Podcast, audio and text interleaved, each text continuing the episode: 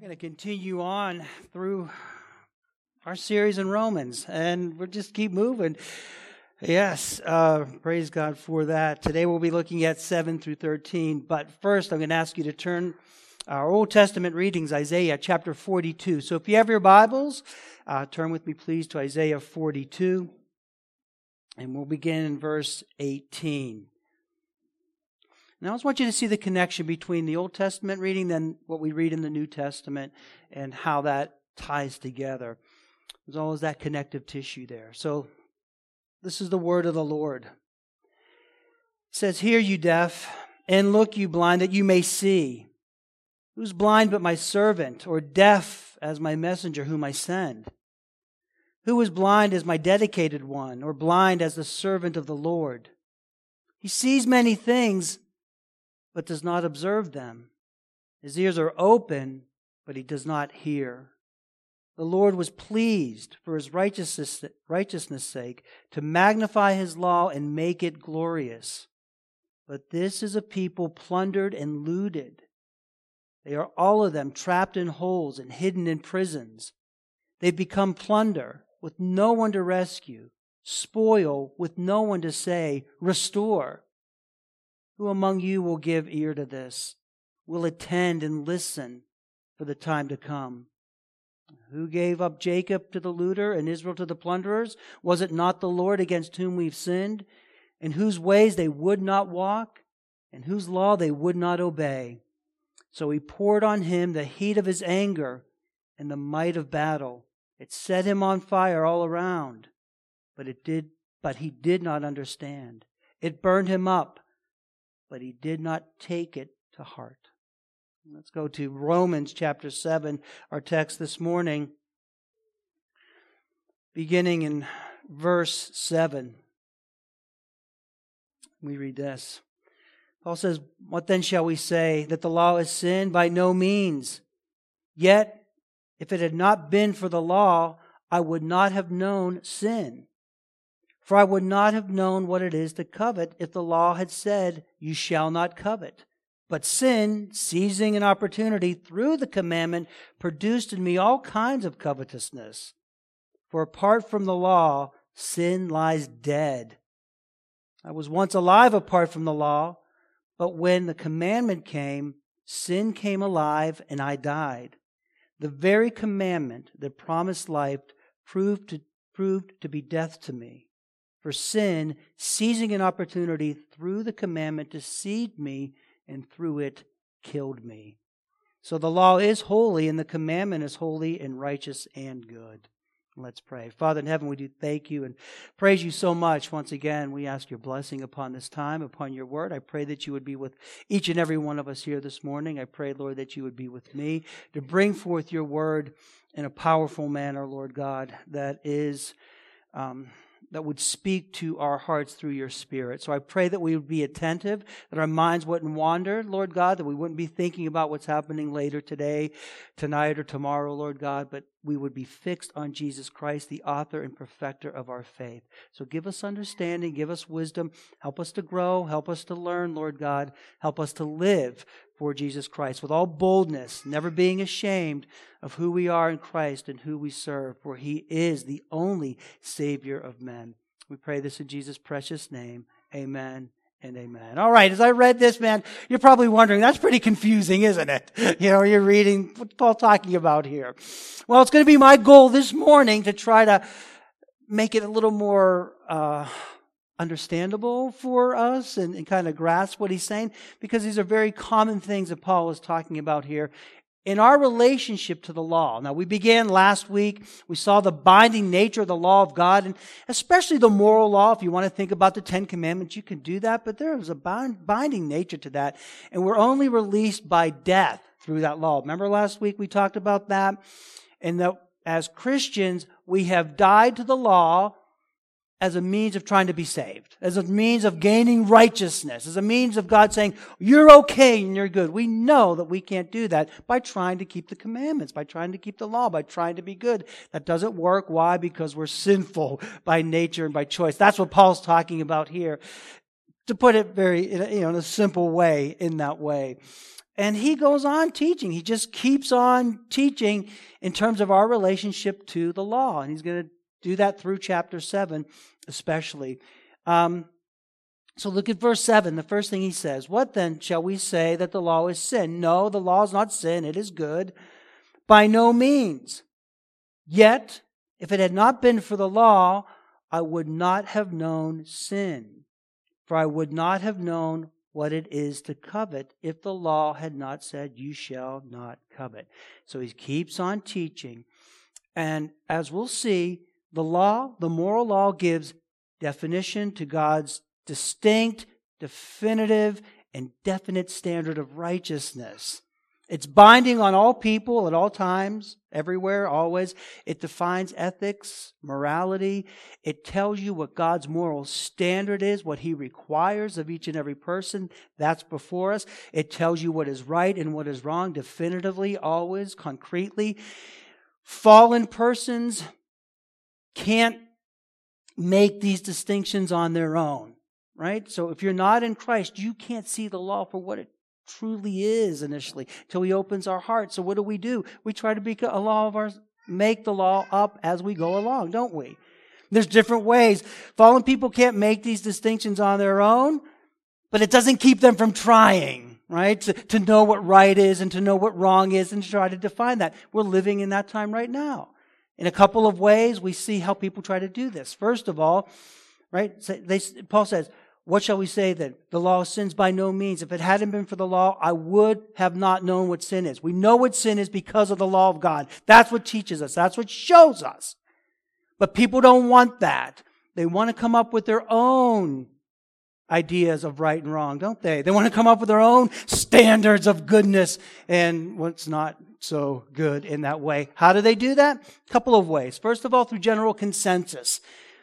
If you can get enough people to agree upon what is right and what is wrong, what is good and what is bad, what is acceptable and unacceptable, if you could get enough people to go along with that, then it must be okay. Right? So, so forget about this, the unchanging standard of God's authoritative word and his law. Forget about that. If we can get enough people to agree what's right and what's wrong, well, then that's what's right and what's wrong. And becomes very subjective in that way. It's very, very dangerous. It's very inconsistent and it's very subjective. What was deemed to be wrong, detrimental, and destructive yesterday is right, helpful, and constructive today in that way of thinking, right? Okay, just think about this. Think in your own minds. 10 years ago, 10 years ago, make a list in your own mind. Go back. What was morally acceptable among the people of this nation in terms of morality? Think about it. You, you don't even have to think sexuality with the, the whole gay agenda, the LGBTQ. You can even think in terms of crime. Well, 10 years ago, even a few years ago, some of the things that we're seeing that's kind of being accepted and being tolerated, you never thought would be tolerated. But see, that's the general consensus. When you don't have the absolute standard, you could kind of make it up as you go along. And if you can get enough people to agree, then that's going to be okay. So, you know, 10 years, what kind of crimes that we see today that you, that could never happen, at least not in this country. And you see it. And it's being tolerated. Where private homes, you know, people standing in front of your homes and causing destruction and damage and no consequences, no repercussions. People taking what they want. It, look, more that's when you have a general consensus, when God's law is not the standard, you're not going to know exactly what sin is. That's why we as Christians preach the law and the gospel all the time. Right? Another way is existential or personal feelings, my experience. That's what tells me what's right and wrong, what I think is right, especially in this day that we're living in now. Hmm? If you're 25 or younger, this is, this is where you're at. If it makes me feel happy, doesn't matter the morality of it, the rightness or the wrongness of it. If it makes me happy, well, then I guess that that's okay. If it makes me feel good, all I need to do is follow my heart. As a Christian, we say that's the problem. We follow our, our hearts are sinful beyond all else. That's why we have God's standard and His Word. But, but that's the idea today. I follow my heart. That is the absolute problem. Yet, if you deny them their feelings, if you point out reality, they look at you as if you're from another planet, especially the younger ones today. What do you mean I can't have that? What do you mean I can't do what I want? What do you mean I can't have this thing in my life? Right? And they look at you with bewilderment and, and shame, but that's it. Because it is God who defies, defines morality. The law reflects his own holy nature and it flows from his character. That's why Paul says, we don't say the law is sin. If it hadn't been for the law, I would not have known sin. The law defines what sin is. That is the holy and righteous standard. That's what we put before the Lord. That's very telling that you could tell where people stand with God by what they think about His law and commandments. So if you mention the law of God to some people and they say, "Oh, I hate the law of God. I hate, I hate that," then that's going to be reflected in their attitude towards God. They're going to hate God very easily. You could tell that as Christians, we love God. Therefore, we love the law of God. We love the commandments. We we seek to, by God's grace, live in a manner consistent with them, right? That's the idea. If people see the commandments as restrictive, oh man, I can't do this and I can't do that, then they're going to see God as like this cosmic killjoy, right? God is, He doesn't want the good for me. He doesn't really care about me. He doesn't want me to be happy. If He did, He would let me do such and such. You tell when people are irritated by the law, that bothers them. Man, this is, it's just, it's irritating to me that they're going to be bothered by God. So that how we even view the law of God, the moral law of God says a lot about our own heart towards him. If you don't see the law as a big deal, who cares about those commandments? It's not even a big deal to me. You know I mean? Then God's not going to be a big deal to you either. And you're not going to, well, who's he anyway? Right? The law helps define sin in us. Look what Paul says. For I would not have known what it is to covet if the law had not said, You shall not covet. See how it defines sin in us? Now, it's really cool that Paul uses the 10th commandment. It would be a lot easier to, to use like the sixth, seventh, eighth commandment. You know, you could use those ones, what it is to, you know, to, to, to, kill, to commit adultery, to steal. They're more, but he goes right to covetousness because that especially is an inward, it's a hard idea. When you covet something, that really, really begins in the heart, doesn't it? That person has the very thing that I want, that I desire, that I need to have in my life. And I want that so badly that I'll do almost anything to get it. See, that's what the covetous, see, that's what it says. It, it helps define sin. Now, covetous, when he talks about here, uh, having a covetous nature, it's not when you look at somebody who's very successful and doing well, and you want that. There's nothing wrong with having that desire to be successful. I'm going to work hard. I'm going to that's an appropriate use of that. But the heart of covetousness, and we know this from the scriptures, is when you want something that somebody has so badly that you'll do almost anything to get it. You will not be content with what God has given to you. You want what that other person has, and you're going to do whatever it takes to get it. That's the covetous heart. And, and it expresses itself. People will do almost anything. They'll cheat. If I want somebody else's spouse, if that person is for me, then I will cheat. Then I will lie. Then I will steal. And I will even kill to get what I want. That's the covetous heart. And the attitude, the, the emotions that go along with that, the jealousy, the anger, the, the envy, the brooding, all those things are part of a covetous heart. And the law says you shall not covet. So it brings out and it defines what God's standard is. And that's unchanging. That, those standards don't change. It's not okay to, to, to not covet one day, but oh, now I could covet this day. It's okay. And we're living in a day and age where there's so much covetousness, actually.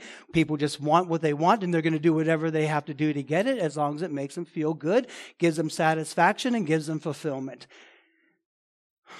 But the law teaches what it is. It shows our sin and our failure to obey as we transgress. So the first thing that it does, I would not have known, but now I know because this is the law of God, Paul says. It defines sin for us.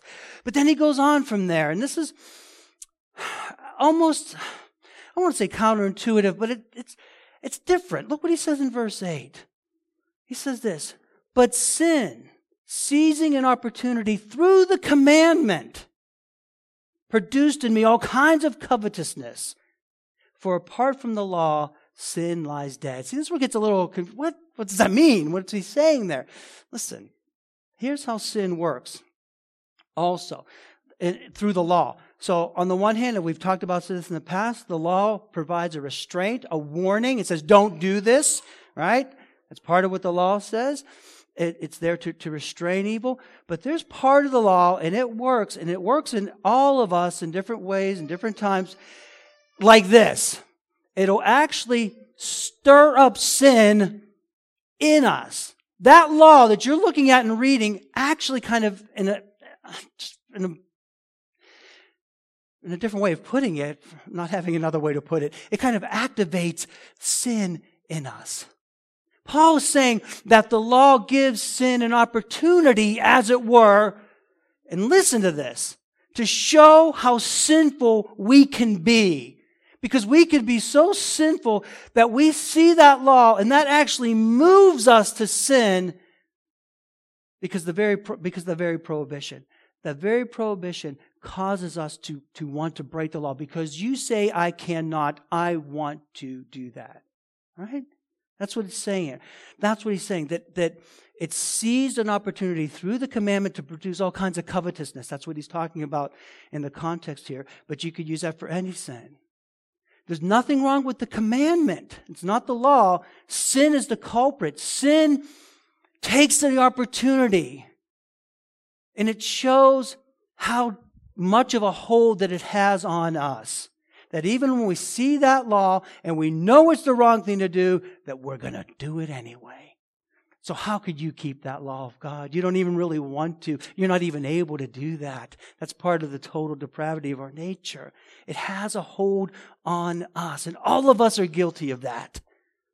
The idea here, again, it's not that you're intentionally going out looking to sin, looking to break God's law when, when it's working like this.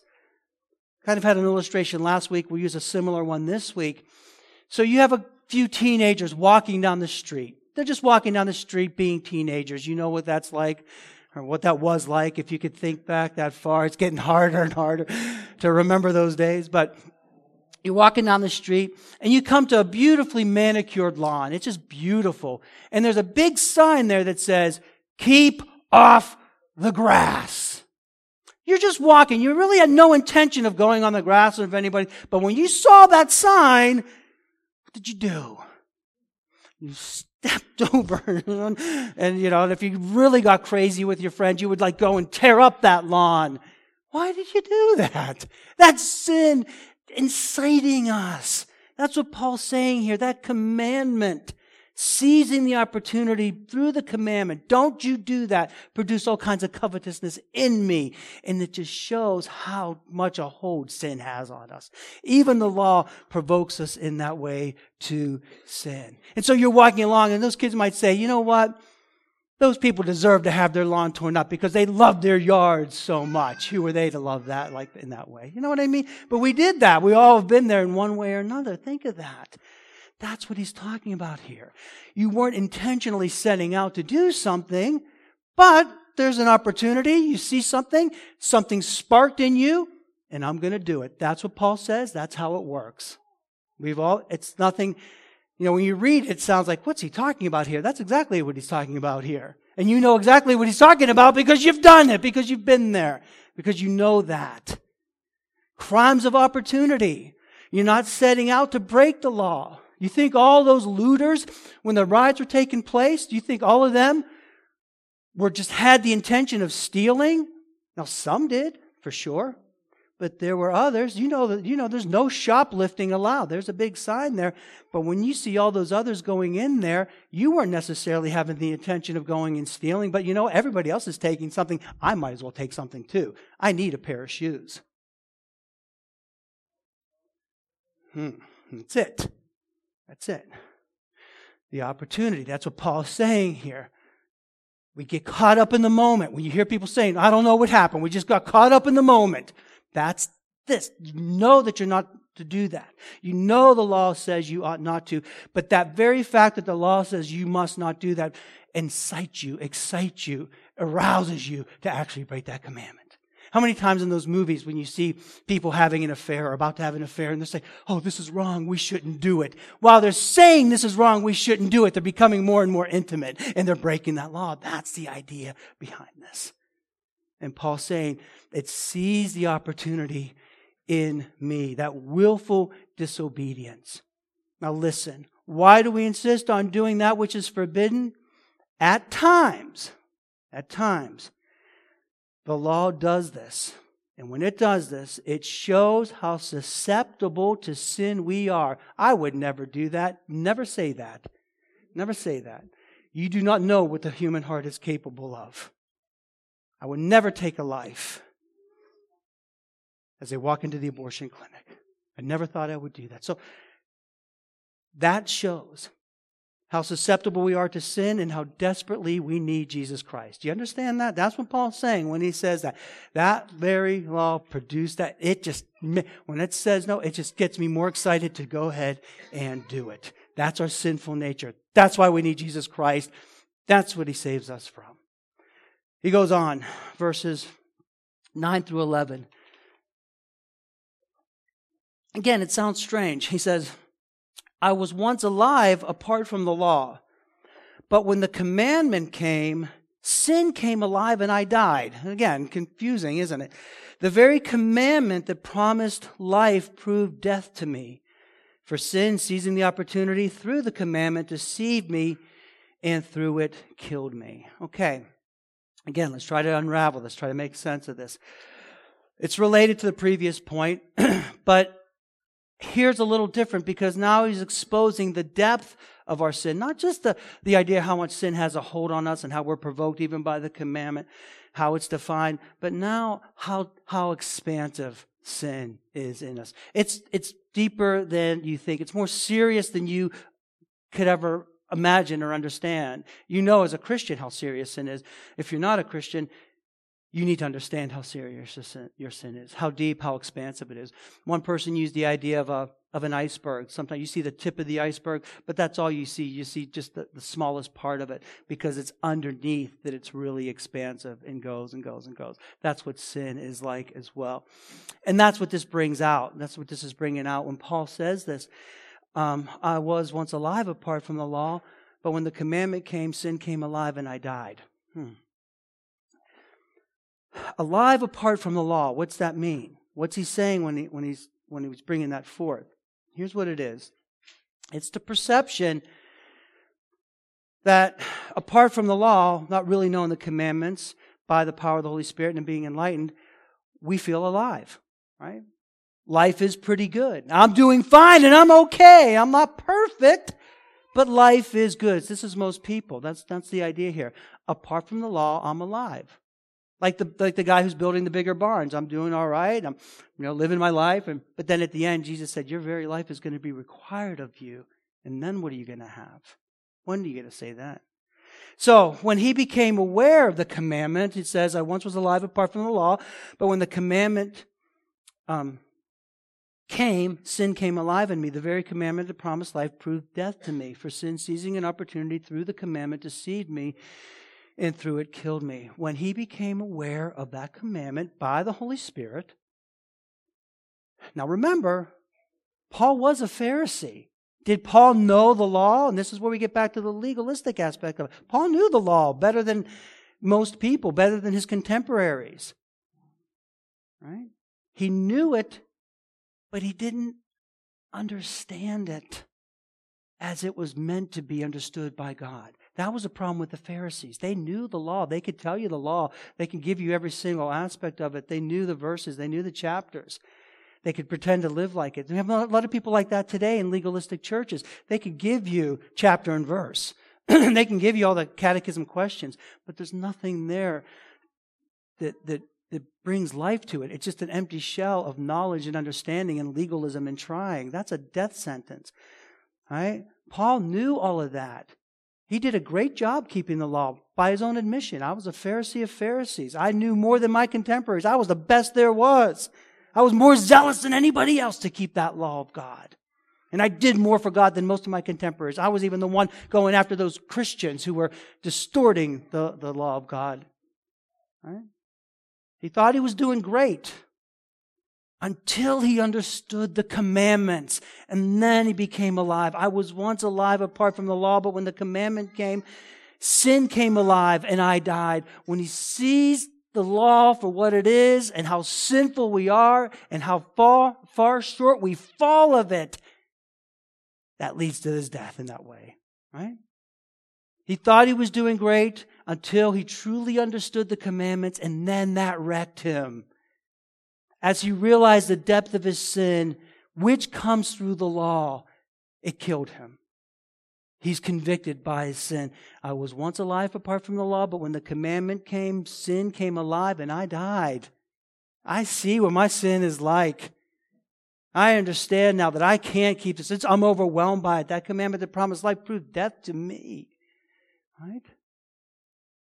That's our story. If you're a Christian, that's our story. Apart from Christ, we, we, were, we were fine. We thought that we were decent people, good people, trying hard, nice people, gracious. We didn't see the things that we did as sinful, at least not really. And there were kind of mistakes, and yeah, we didn't always do right, but you know, not, not much different than anybody else. Sometimes we even thought what we did was good and noble. You hear testimonies from former abortionists, and they thought they were actually doing something good and noble, helping that woman, helping that poor girl that didn't have a future, and now but then you hear the testimony, and what do they say? When I look back on that, I see that sin. I understand how sinful I was. When we look back on our lives, it's the same thing. Before you were a Christian, you thought you were pretty good. Well, you know, you might say I'm pretty bad, but uh, you know, but I'm good enough. I might not be great, but I'm good, and I think I'll make it. You know, as a Christian, no. I look back and I know what a sinner I was. I know my, because I was exposed by the law of God through the power of the Holy Spirit to show us our sin. So every Christian's going to look back and say, I was a lawbreaker and I deserve the wrath of God. I didn't keep this. Even people think you're nice. Oh, but you've always been so nice. No, no, no, no, no. Not according to his standard, not according to his word. That's why Christ came. And that's what Paul is saying here when he came alive and then he died. Jesus shows the demand of the law, how deep and how wide our sin is. He did it throughout his ministry, time after time. He did it with the Corban, you know, with the Pharisees. Oh, I'm taking this money. Instead of helping my parents, I'm going to give it to the temple. Jesus said, You're breaking the commandment of honoring your father and mother because you're not looking after them and you're making a show of that money to get glory for yourselves. The Good Samaritan, who proved to be the true neighbor. And then, of course, there's the rich young ruler. And I do want you to turn with me to uh, Mark chapter 10, because I want you to see how deep our sin is, our perception of ourselves, before we truly know the law of God and how it exposes our sin. So we can be alive apart from the law in that way. So, Mark chapter 10 and you know the story, but it's a really good illustration of what Paul's speaking to this morning. He says this, beginning in verse 17. And as he was sitting, setting out on his journey, a man ran up to him and he knelt before Jesus and he asked him, Good teacher, what must I do to inherit eternal life? And Jesus said to him, Why do you call me good? No one is good except God alone. You know the commandments, and there go Jesus right to the law. You know the commandments. Don't murder, don't commit adultery, don't steal, don't bear false witness, don't defraud, honor your father and your mother. And so he said to him, Teacher, all these things I've kept from my youth. There it is. That's exactly when Paul's saying when we're dead to the law in that way, we think we're alive. I'm pretty good. This is my, this, I'm, I, I've done these things. And then uh, I kept these things from my youth. And Jesus, looking at him, loved him. And he said to him, Okay, you're lacking one thing. Go and sell all that you have and give it to the poor, and you will have treasure in heaven. And come and follow me. Well, disheartened by this saying, he went away sorrowful, for he had great possessions. See how the law exposes? He was alive until he was dead to the law. He was alive because he, the law had not impacted him in that way, so he couldn't see his deadness. How dead he truly was. So Jesus asked, the guy asked what he needed to do. Jesus confronts him with the law, with the moral demands, with the commandments. He did a self assessment like many of us would do, you know. Um, I'm pretty, well, I'm real good, you know. Here's what I've done all these things. I've not killed anybody. I've, you know, not defrauded anybody. I've, I've, I've not really, I'm not a liar. I, I, I honor my father and my mother. I'm stacking up. I'm, I'm, I'm looking at myself and I'm, and I'm telling you I'm a pretty, pretty good at keeping this law thing. Well, then Jesus says to him, in essence, Well, you're a good law keeper. Since you're such a good law keeper, it should be no problem for you to sell everything you have, give it to the poor, and come and follow me. See what he's exposing? He's exposing that heart. And this is the work of the law on that heart, or at least expo- to exposing sin in that way. He exposed the fact, although this guy did all those good things, when it came to the heart of the issue, that one thing, he was extraordinarily wealthy. What did he choose to do? He chose to hang, he chose to hang on to his money rather than follow Jesus Christ. And every Christian knows that you need to be willing to give everything up in order to follow Jesus Christ. If you're not willing to do that, then you are not a Christian. If you're not willing to give everything up in order to follow Christ, then you cannot say you're in Jesus Christ. If it comes down to it, you're going to have to say goodbye to the world and hello to Christ. Goodbye to my home, hello to Christ. Goodbye to, to my job for the sake of Christ. Everything you have, you need to be willing to give up for the Lord Jesus Christ. Was this man willing to do that? One thing he wasn't going to give up was his money because he had lots and lots of it. So it cuts right back to the commandment. It wasn't that this guy was a bad person. He was a sinner. And he loved his money more than he loved God. So what he was doing was actually breaking the very first commandment, which says, You shall have no other gods before me. Well, what God was he serving? We see that he had a God that he loved more than the true and living God. You see what the law does, how it exposes that? He was alive until you're dead. It exposes how deep our sin runs. It's a big mirror, like Paul says, it's a big mirror and it shows us where our loyalties lie. Now, when by God's grace you realize that fact, when you realize your need for Christ, you are driven to Him. That's right, I can't keep this. That's right, I can't do this. You're right, Jesus. When you pray that that young man would have just saw that sin and repented and turned to the Lord, some believe he actually did, and, and uh, later on down the line, we're not sure. But see what the law does? And it shows us. And that's what Paul is talking about here. I was alive apart from the law, but when the commandment came, sin came alive and I died.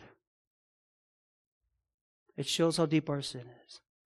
So, verse 12 in Romans just serves as a summary of all this. It says, he says this So, the law is holy, the commandment is holy, righteous, and good. So, that's what the law does. Part of the continuing conversation, exposition, and teaching is the law is good. It defines sin. It shows us it's that ultimate standard, the authoritative standard. You can't use nothing else. You can't change it. You can't say, well, I know what the Bible says, but, you know, don't you think, uh, or sometimes people say, I know what the Bible says, but I've prayed to God and He's good with this. It is okay for me to, you know, live apart from marriage with this other person because God understands. And I got, I have peace about it. That's what people say all the time when they're breaking the commandments. I have peace about it. God gave me peace. Well, what does His Word say? His Word says, no, you can't do that but I have peace about it, so God's okay with it. He's not okay with it if the word, if it goes against the word. We do that all the time because His word defines sin. The law defines sin. So don't fool yourselves in that way. Secondly, it shows us a sin. It stirs, um, it stirs up sin in us oftentimes. Be aware of that. Be aware of that. It is meant by God's grace to, to, to say, no, this is a restraint, don't do it. Don't let it provoke you to more sin. We'll talk more about that next week in Paul's battle with sin, but understand that it's capable of doing that. And that's just showing us the hold that sin has on us. It's not the law. It's even when we see that law, our rebellion against God says, No, God, I want to do this more than I want to serve you. And if you're going to tell me no, I am going to say yes. That's how prideful we are. That's how sinful we are. That's how awful we are. And that's why we need Jesus Christ. And then it exposes the depth of our sin. We think we're okay. We think we're doing all right until we actually see how badly we break the law, how big a lawbreakers we truly, truly are. And that comes through in the law as it, as the Holy Spirit applies us to, to our hearts. We think we're okay with it, but then as He changes our hearts, we say, no, no, no, no. I see, and I'm convicted by that. I know what a sinner I am in that way. The law exposes our sin, but you know what? The gospel, the gospel offers forgiveness of our sin. Amen. And that's the good news. That's always the good news. And that's what we have to remember, even when we're witnessing. I'm going to end with this for this morning. Even as we witness, we need to remember the relationship between the law and the gospel. Because the law is going to work in this way. That's why you are obligated to preach that law when you're preaching the gospel. And I think that's been a big issue in our country for years and years and years that we have failed to preach the law aspect of the gospel, right? We're just telling people, hey, you need Jesus. Jesus loves you and all that kind of stuff, you know, right? We, we, we, we tend to tell people what Jesus has done for them. Oh, he died on a cross without explaining why and our need for him. It's due to our sin, and that's what the law brings out. Now, we might even say, we have all sinned. Okay, but what does that mean? The law shows us that we're sinners. How? Because we can't keep it. Right? Here's God's standard. Perfect, absolute. You can't go wrong in thought, word, or deed, not even one time. Did you ever steal anything? Even one little thing? Well, then what's that make you? Oh, I just made a mistake. you know, just want, it makes you a thief, right? This is the Ray Comfort. That's, that's part of the law we bring in. Well, I never killed anybody. Were you ever angry with somebody to the point where you wish they were dead? Or if you could kill them, you would. Well, I'll make you a murderer. Well, I've never committed adultery, not physically, but have you ever lusted after somebody? Wow, that's a, you know, you've already, Jesus says you've already committed adultery. So that's the law coming alive. That's the idea. And when we're t- speaking to others, they need to understand the sinfulness. The law is missing in our evangelism. That good, holy, and righteous standard, as he puts it here. Who cares what Jesus did if I'm not told why I need him so much? You know, why, why I'm in such desperate need? Without the law, the gospel doesn't make much sense and it doesn't have much force. That's why we preach it this way. That's why we show them. That's why we tell them. And this is how they see they need Christ in them bringing it forth. God's standard shows our need, how far short we are falling, how desperately we need Jesus Christ. Now, next week, we're going to see and talk about Paul's personal struggle with sin and how that goes.